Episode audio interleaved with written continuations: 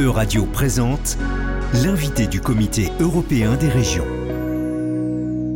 We are here for the 150th plenary session of the Committee of the Region. Thank you for letting us interview you, Mr. Dainis Turlais. You are at the Riga City Council and you're also a long-standing member of the Committee of the Region since you're here since 2011.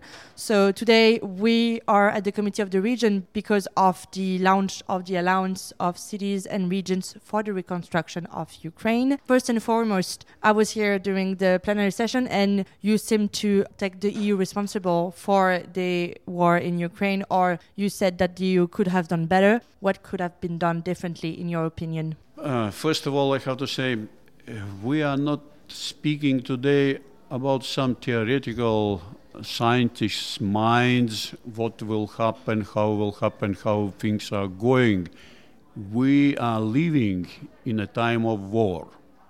We are living in a time of war thousand and thousand people, more than 300 childs lost lives in Ukraine.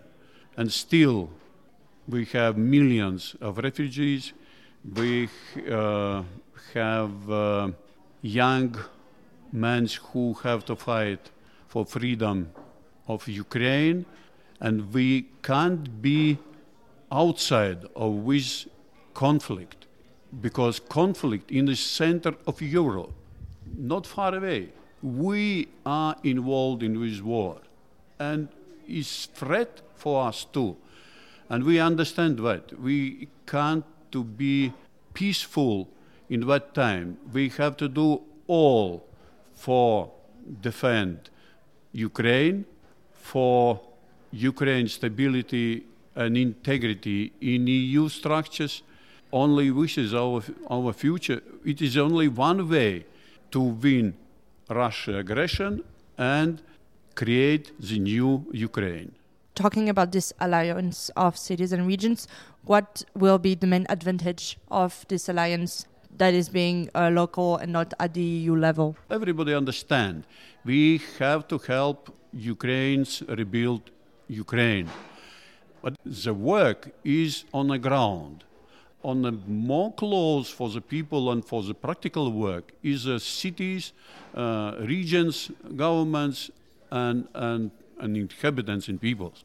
Because, and in that is the main reason why with Alliance, it's more perspective and more effective way how to, with uh, political decisions, be launched in, on the ground. For that, we practically we have all resources, we have experience, we have knowledge, we have practical cooperation with Ukraine's cities, and what we need, absolutely necessary, is a peace we have to stop a war. You, of course, coming from Latvia, you share a border with Russia. Since the beginning of the war, does this proximity has now become a threat, or do you feel threatened in your regional or territorial integrity by Russia?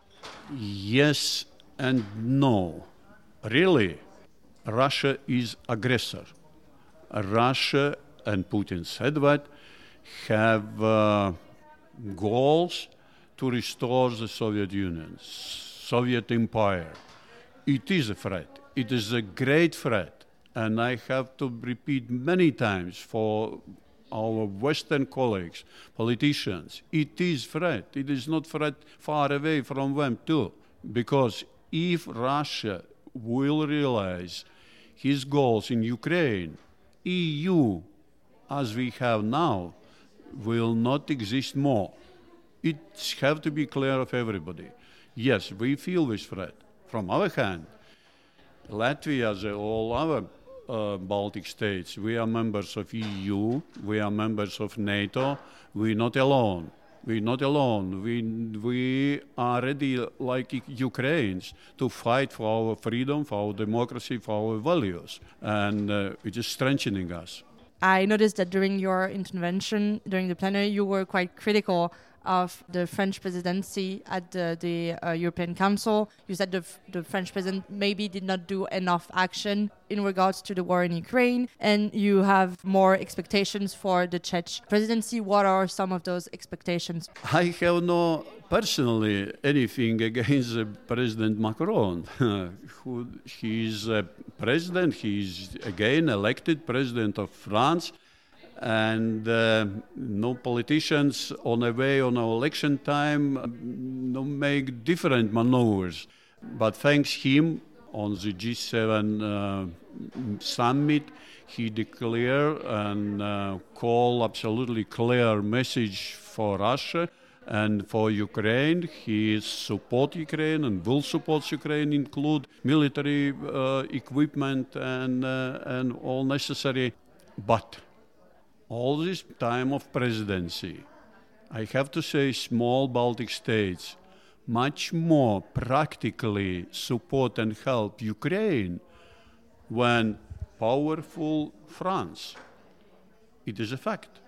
And I hope Czech Republic will more effective work in the presidency time to support Ukraine, to help for Ukraine's win with war and uh, rebuild Ukraine again. Are you hopeful to see Ukraine join the European Union in the next few years, or do you think it's going to be a long and difficult process? It's not simple and easy process because I remember uh, I am a part of uh, Latvia joining in EU. It's not the easy way. We had a lot of work and uh, we did have to make a lot of changes in laws and, and practical ways and so on and so on.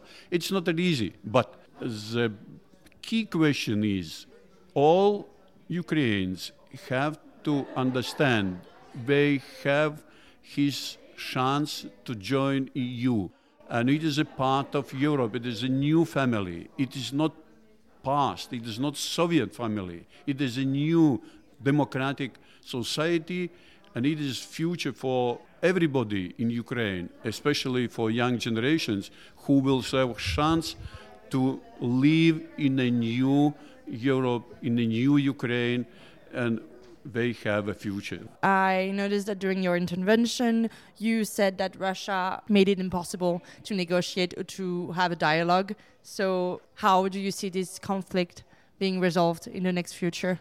Civilized negotiations have to be before war, usually, but Russia start the vulgar war. And in a war, when guns, rockets, and uh, bombs start to use, uh, it is only one language. And in which language Ukraine have to take victory over Russia. Thank you very much, Mr. Turlais. Thank you very much. Thank you. And peace in Europe for all of us. You can find this interview on Euradio our website and also on SoundCloud and Spotify. Thanks again. C'était l'invité de la rédaction. À retrouver sur euradio.fr.